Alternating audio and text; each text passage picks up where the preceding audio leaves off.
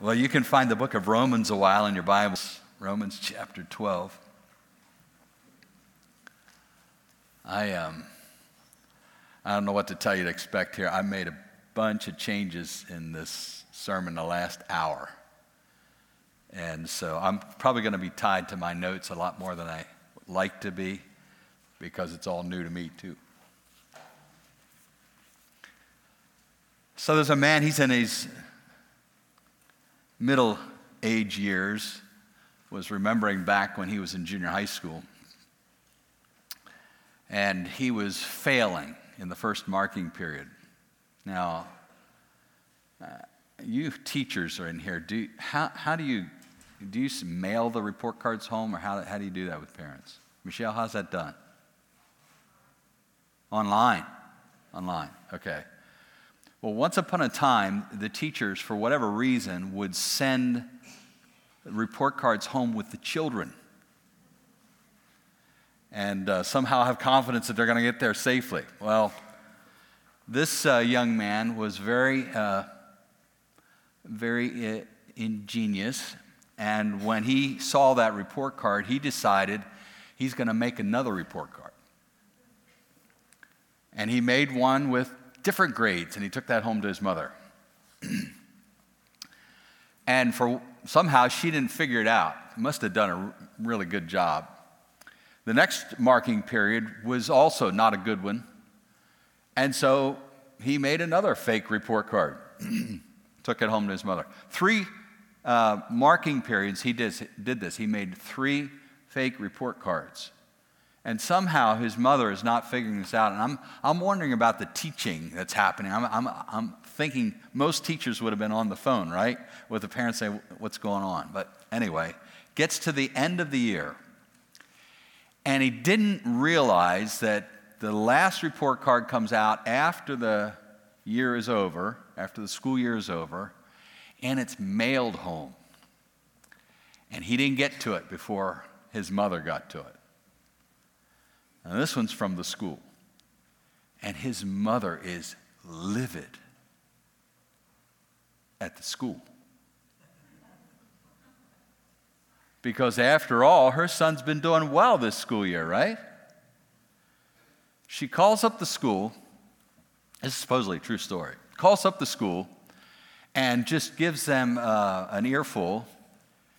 And his teacher had retired that year, and he had already thrown out his records. And so the mother took her report cards in, and the school changed all the grades. And here he is in the middle of his middle years, and he says, "I've never told her the truth." Wow. By the way, if you're young, I don't see any young ones here. If you're young, don't try that. It won't help you. Scripture says that he who knows to do the right and does not do it, he is sinning. We're going to talk about obeying God this morning. As Pastor Brandon said, definition of worship that I've given is applauding God for who he is and what he's done. Praises and thanksgiving that are sung, prayed, and done.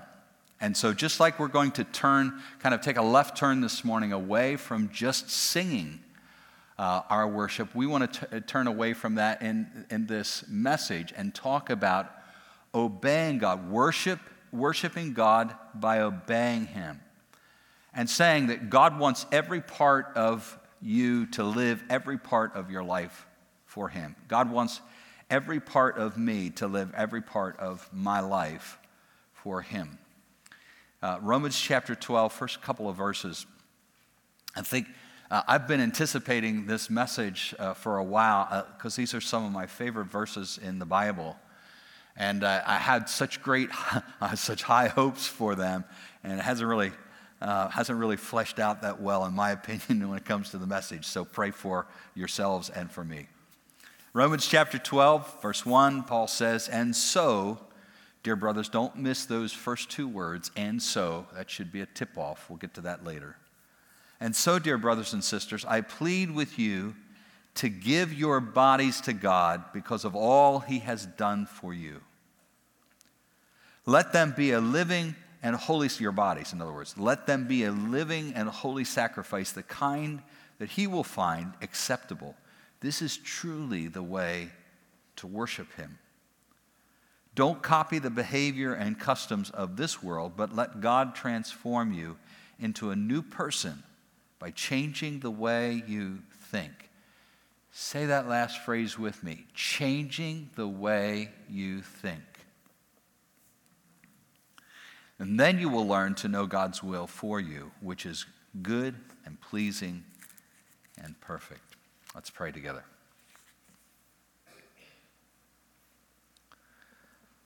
God, it is You who decides to show mercy. We can neither choose it nor work for it. The Scriptures say that You told Pharaoh, I have appointed you for the very purpose of displaying My power in you and to spread My fame throughout the earth. And so we see that You choose to show mercy to some, and You choose to harden the hearts of others, so they refuse to listen. Father, that those words feel like a blow from an iron rod. And yet, over the years, as we see You in greater and greater glory, they become rather the comfort of a warm embrace. And this morning, as we hear Your call to us to lay it all down for You, put everything on the line for You, to obey You when it's easy and obey You when it's hard, may this grand truth that You have gone after us, it's not that we've gone after You, You have gone after us first.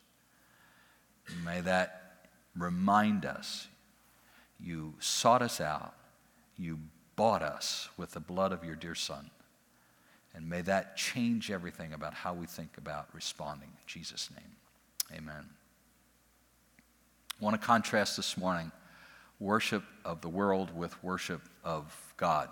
In verse 2, Paul says, don't copy the behavior and customs of this world. Don't copy the behavior and customs of this world. Some of the other translations, don't be conformed to this world. I like the NIV's translation, don't be conformed to its pattern. Don't imitate its pattern. In other words, day in and day out, you are being asked to think in a certain way. You are being asked to live in a certain way, to function a certain way. The world is telling us there are things that these are things that you should do, and these are things that you shouldn't bother doing. The world is telling us that these are the people that you should pay attention to. They're the important people, and these are the people you should ignore. The world is telling us that these are the priorities you should have, and those other things, they don't really matter. And it's telling us this is what you should buy. You watch any television show, and we're being bombarded for that half hour or that hour. These are the things that matter in life and that you should spend money on. And essentially telling us these are other things that you shouldn't worry about and you shouldn't bother spending money on. And tragically, the effect of living life that pattern, to thinking that way and acting that way, is that we are deceived and destroyed. This is the thing that the enemy does not tell people, that if you go my way, you're going to end up being destroyed. It looks so appealing. It looks so appetizing from the front end. I was reading an article the other week online that was written to freshman college girls. And it was giving them advice on how to navigate the very first college party they go to. 15 tips on this party, on what to do at the party and what not to do. So I just pulled out a couple of them. I thought I'd share it. I thought it's a great way to kind of show the fraudulence of what the world is offering people. First of all, don't wear anything you care deeply about. And here's why. By this I mean don't wear that brand new white crop top you got before this, a week before the semester started, because it will be gross. Between spilled drinks, sweat, and potential vomit, anything you wear will need to be washed the next day. So go for cheap crop tops that are easily replaceable. I'm thinking, like, who in their right mind would say, oh, that sounds like a blast? Spilled drinks on my clothes, sweat, and maybe vomit, yours or somebody else's, who knows? And I'm such an old guy now. I'm trying to think back to when I was 17 years old, because that's how I would have been if I'd have started college right out of high school. And I'm thinking, I'm not sure that would have appealed to me even then. And it's interesting that they put in such graphic terms what you might expect. Because I'm like, that would say, I'm not going to any of those parties. No interest. And yet this is the kind of seduction that the enemy and through the world plays with young people, really, and for any of us. That this is going to be so much fun that the spilled drinks and the sweat and the vomit, you're not going to worry about. Here's another one. Don't go sober. In other words, don't go to the party already sober. Oh, and I've cleaned up the language because it wasn't always the best. It's, oh my goodness, nothing is worse than going to a college party sober. Everybody will tick you off, and no doubt you will have a terrible time. This party is going to be so awesome that you need to be hammered to enjoy it. Don't pick fights. I'm begging you, don't start fights at parties. Not only are they annoying, they could be dangerous. People throwing punches and kicks in a crowded small room equals disaster. Again, I'm thinking, what's the draw? What's the appeal? The last one, don't steal. This one is actually harder than it seems, especially when there's a perfectly good air freshener in the bathroom that you desperately need for your own bathroom. But try to fight the urge, because if the hosts find out or see you, you will probably be banned from all future parties. I don't even know what to do with this kind of stuff.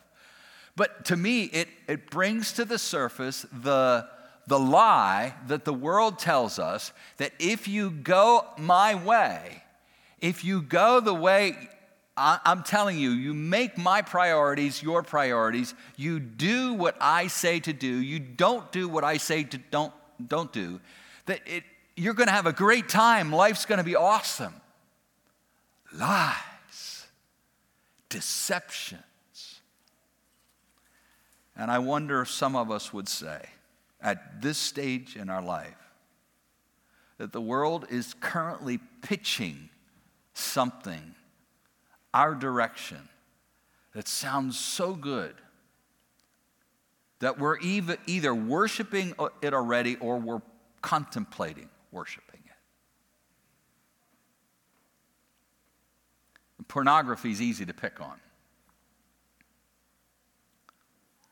And it's a good one to pick on because the statistics, not only outside of the church but inside the church, are frightening in terms of the number of people, and no longer just men, women as well, frightening the number of people that access pornography regularly. And if you either struggle with it or you have, you know this is true. That when you think about opening that website, going to that spot online, there's a euphoria that comes over you, contemplating it. And yet when you're all done and you've left the site, there is a huge letdown. It's not satisfying like you thought it would be. And that partly is what drives you to the next encounter and the next time, the next site, because maybe this time it will be as satisfying as you hope it would be. Lies, lies, lies.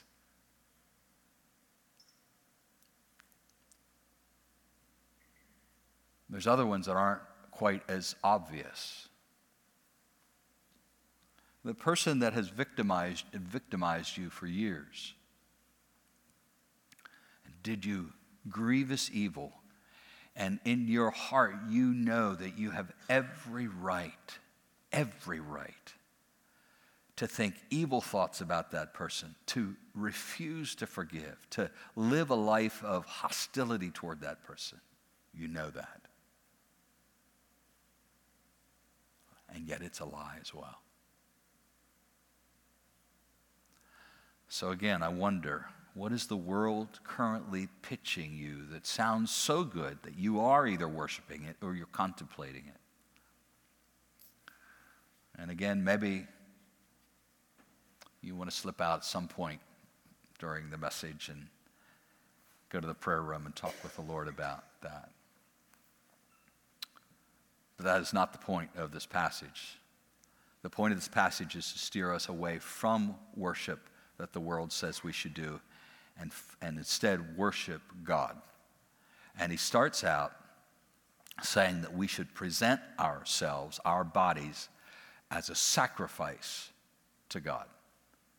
Now, he's not talking just here about the skin and the muscles and the skeleton. He's talking about our whole being, that all of us, that every part of us should be given to God as a sacrifice for him. A living and a holy sacrifice.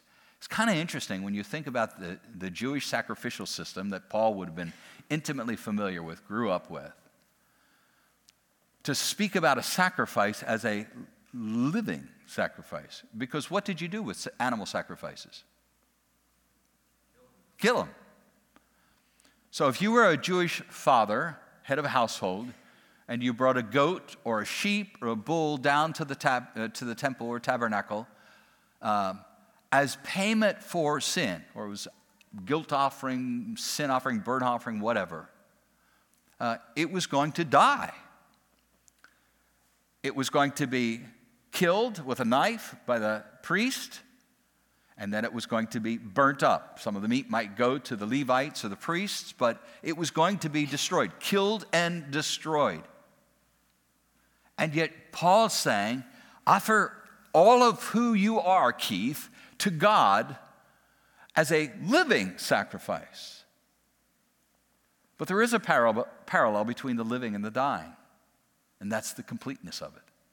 The thoroughness of the death. You're not almost dead. You are completely dead. The animal's not almost dead. It's gone. It's dead. And in the same way, Paul is saying, complete sacrifice. Total sacrifice. We use sacrifice today in such trivial ways. Say to your wife, all right, I'll sacrifice this time, and we'll go to the restaurant of your choice. One husband said, my wife said that in order for our relationship to work well, we both have to make sacrifices. He said, but she wasn't really impressed with a dead goat I left in the kitchen. Living sacrifice, completely all in for him. In other words, I'm not just a Christian when I come in here and I sing Christian songs on a Sunday morning and I pray Christian prayers and I read Christian scriptures. I go home, out the door, 24/7. I am for God 24/7. I am obeying God 24/7. Living sacrifice and a holy sacrifice. Now again, if you were that Jewish head of the household and you were to bring an animal to the temple to atone for you or your family's sin, you couldn't just go into the flock and herd and say, there's a scrawny one, I'll take him. He's not going to bring much in the market anyway. The prescriptions for the animals were clear cut, the book of Leviticus and elsewhere. Without, whatever animal you pick should be without what? Without blemish, without defect. That means if you had a goat with a running sore or one that had been chewed up by wolves and has a scar on his side, or he can't see out of one eye, or he has reproductive organs that have somehow been damaged, that is not, that goat doesn't qualify. It is to be without flaw, without blemish, perfect. And what's interesting is when Jesus went to the cross and died a once-for-all death. I love that language in the book of Hebrews. Died once for all, once for all, once for all. End. No more animals having to be brought. Animals that can't take away sins anyway. The blood of bulls and goats cannot take away sins. But in order for Jesus to die for you, to be satisfying the payment for your sin, he had to be without defect, without blemish. Had to be holy. Now we know the word holy means other, it means set apart, but it also does mean moral perfection. And Jesus was tempted in every way, yet he was without what? He was without sin. Didn't sin even once. And so there's the negative side of it. Jesus didn't do anything bad. But there's a positive side of it as well. Look at John chapter 8. John chapter 8, beginning verse, middle of verse 28. Jesus said, I do nothing on my own, but say only what my Father taught me, and the one who sent me is with me. He has not deserted me, for I sometimes do what pleases him. No? What's it say? Always. You see the completeness of the sacrifice? I always do what pleases him. Jesus didn't sin, but he always did what pleased his Father. And as a result, he qualified to die for you and for me. I want you to be, Paul says, God wants you to be a living sacrifice, and he wants you to be a holy sacrifice. Now, what would motivate someone to be this all-in kind of servant of the Most High? Why have you, in all of your life, what has motivated you to obey people in authority over you? Well, it might be training. And by the way, parents, don't forget to teach your children to honor authority. As long as they live, somebody's going to be an authority over them. I don't care if they own their own business someday. There's always going to be somebody an authority over them. We need to train our children to be submissive to authority. If they can't be submissive to authority, they'll never be submissive to God. So that's part of how we're training them to be submissive to God. Teach them to be submissive to parents, to be in submission to the government, so forth. So people obey folks in authority because they've been trained that way. Or probably and, they're also submissive to authority because we are by nature self-protective. And so when I misbehaved when I was a kid, my parents used a yardstick on me. That was back in the days when yardsticks were thicker. That doesn't work today. And so I got a swat on the backside. I figured out as they got thinner and thinner as I got older, I figured out that wasn't going to be a plan for us as parents going forward. But I was protective of myself. I wanted to make sure that I didn't get spanked or I didn't get grounded or something. And so we learn, even as children, to submit to authority so that life goes better for us. Things don't go bad for us. We submit to the speed limit out here in Route 30 because we don't want to get pulled over and pay a $200 fine. So we're self-protective. That makes us submit to authority. And we're self-serving. And so we submit to our supervisor on the job because we want to get a raise or because we want to get a promotion. So we're self-protective in the that we want to avoid the bad consequences, but also we are self-serving because we want to get some good things for ourselves. These are the motivations that drive us to say yes to those in authority over us. What should be the motivation for us in obeying God? And this is where even Christians sometimes have a confused understanding. I obey God because I'm afraid He's going to smack me around if I don't. Again, self-protective. Or I've been trained to submit to God. I'm really not happy about it, but I have to, I guess. And I submit to God because maybe if I submit to God, He'll make good things happen to me. And make no mistake about it, this is deeply ingrained in many Christian psyches. I've talked to countless Christians who, when something goes bad in their life, they think, oh, I must have disobeyed God somehow. And yet, what does the Scriptures tell us? That our badness has already been paid for. Amen? Our badness has already been paid for. And we can't be good enough to get God to do something. Oh, okay, you're a good enough person, so I'll give you a child. Let's go back to those first two words in verse 1. And so. And so. Now, if you have another translation, it's likely it says, therefore. And we know that in Scripture, anytime we say, well, really, in any kind of literature, when we see the word therefore, we want to ask ourselves, what is it there for? Because it's a word that's used to link what the author said before with what he's about to say. It's a word that's used to say, what I'm about to say is the result of what I've just said. And for Paul, he is referring back to the previous 11 chapters that he wrote in the book of Romans. In other words, what we read this morning is the result of 11 chapters of writing. And what did he write in those 11 chapters? The grand scheme of redemption. Romans chapter 1, God's goodness followed by man's rebellion, the fall of man. Romans chapter 2, God's judgment on sin. Romans chapter 3, God's plan to rescue rebel sinners by justifying them by faith in Jesus Christ. Romans chapter 4, it is by faith we access this, not by works.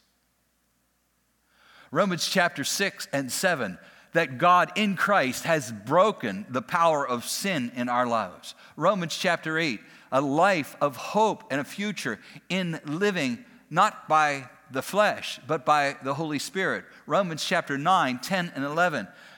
Israel, because of its rebellion against God and rejection of the gospel, has been set aside, and Gentiles, like most of us, have been now grafted in. But there's a hope and a future for Israel in the days to come, where many are going to come to faith in Christ. And Paul ends that chapter 11 with this benediction. For everything comes from Him and exists by His power and is intended for His glory. All glory to Him forever. Amen. Wonderful prayer of worship. And now Paul is going to say, therefore, because of God having done all of this for you, all of this for me, live our lives in obedience to Him. And so. Romans chapter 3, this will just be kind of a synopsis of all of these chapters. Romans chapter 3, verse 21, some of my favorite lines in Romans. But now God has shown us a way to be made right with Him without keeping the requirements of the law, as was promised in the writings of Moses and the prophets long ago. We are made right with God by placing our faith in Jesus Christ. And then there's no comma after that. There's no semicolon. There's what? Period. We are made right with God by placing our faith in Jesus Christ. And this is true for everyone who believes, no matter who we are. For everyone has sinned. We all fall short of God's glorious standard. Yet, God freely, independently, of his own choice and own volition, graciously declares that we are righteous. He did this through Christ Jesus when he freed us from the penalty for our sins. You see, the reason that the world has power in our lives is because we fail to marinate on God's good news. And when that happens, we buy into the world's fake news. And conversely, marinating on God's good news keeps us from buying the world's fake news. Because what does Paul say? Obeying God requires a new mind, right? Let God transform you into a new person by changing the way you think. And God's going to change the way, and it's interesting, isn't it? There's a command there, but the command is not for us to change the way we think. The command is to let God do that. Let God transform you into a new person by changing the way you think. Let God change my thinking about my greatest passion is for my own pleasure. Change that. Let God change that thinking to my greatest passion is God's glory. Let God change my thinking about disliking God's way to liking God's way, delighting in its benefits. Again, the world tells us if you go my way, you're going to find the most pleasure and the most delight and the most satisfaction. And that's a lie. God says, I have crafted my way. You obey me for your good, not just for my glory, but for your good as well. So if God does the transformation, what's our response? In other words, how do we fulfill the command that's given to us here? Let God transform by the way you think. These are not new answers. The Word of God retrains our thinking. The church reinforces that training. And the Holy Spirit directs our use of that training. The Word, the church, the Holy Spirit. Again, it's all means of grace that we talk about over and over and over. If God is to transform us, our response is to be into the Word and let the Word retrain our thinking and upend those messages that the world gives us over and over. And then the church, the body of Christ, we so desperately need each other. We need each other. We need each other. That the church would reinforce that training and then that the Holy Spirit would direct the use of that training. Now this morning, you're going to be given opportunities to go many places around this building for the rest of our service time. All kinds of different stations, and there will be some of these stations that maybe based on what God has said to you this morning thus far, you're going to want to make a point to visit. For example, there's a station where you can go and kind of tangibly in your mind say, God, I want you to tear down this particular idol in my life. There's another station just for confession of sin. It's another station of thanksgiving. And that might just be as you think about all that God has done for you, Romans 1 to 11, that you thank God that you don't have to take a goat down to the temple for your sin. And as the writer of the Hebrews says, your sin was never taken care of anyway. It was simply covered over. It was papered over. Maybe you want to thank God for that. You go to the giving station, and as you give your offering, say, I give you this not because you've twisted my arm, but because I am so grateful for what you did for me. And I want to be part of the means of letting others know this as well. So there might be some stations that you're going to want to go to this morning in response to what God has been saying to you. But as we close, what I'd like to invite you to do, and I realize that all of us have come to faith in Christ in different ways, through different people, with different understandings of the gospel. And unfortunately, one of the misunderstandings of the gospel that is far more popular than it should be is that I prayed a prayer of faith in Jesus Christ, and now I have a ticket to heaven, and that's the end of the story. In other words, God has fulfilled his commitment to me by saving me and giving me a ticket to heaven, and I fulfilled my commitment to him by praying a prayer of faith. Now I can live as I please. Or we have an idea today that is becoming increasingly popular in churches where God loves me, and the fact that he loves me means that he is okay with however I live and whatever I think. And that's not true, brothers and sisters. I urge you, I plead with you to give your bodies to God as a living and holy sacrifice. And so for this final minute or so, I want to just have us all turn to the Lord. And if you've never said that to God, I want to give my life to you as a living and holy sacrifice, then do it. This is your intention. Or maybe you know that's what God desires of you, but you've just been kind of going your own way. And you say, God, I've been reminded this morning that the sacrifice I'm to make is to you, and it's all-consuming. It's total. And this morning, I'm recommitting to that. You just talk to God as you need, as the Holy Spirit leads you this morning, as you see fit. Let's just pray.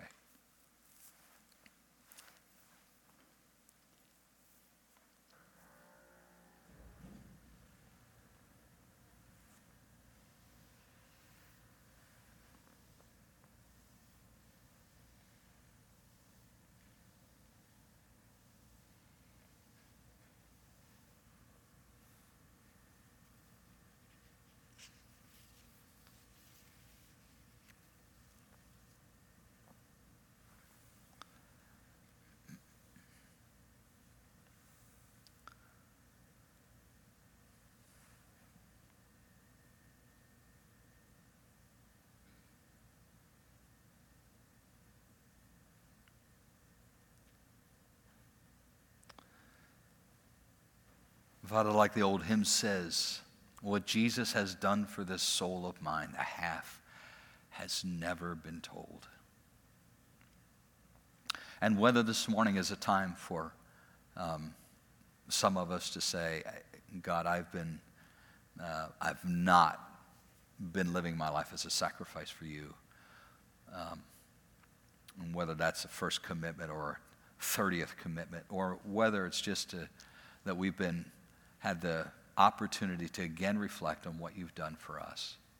We want to say thank you for your mercy and grace in Christ,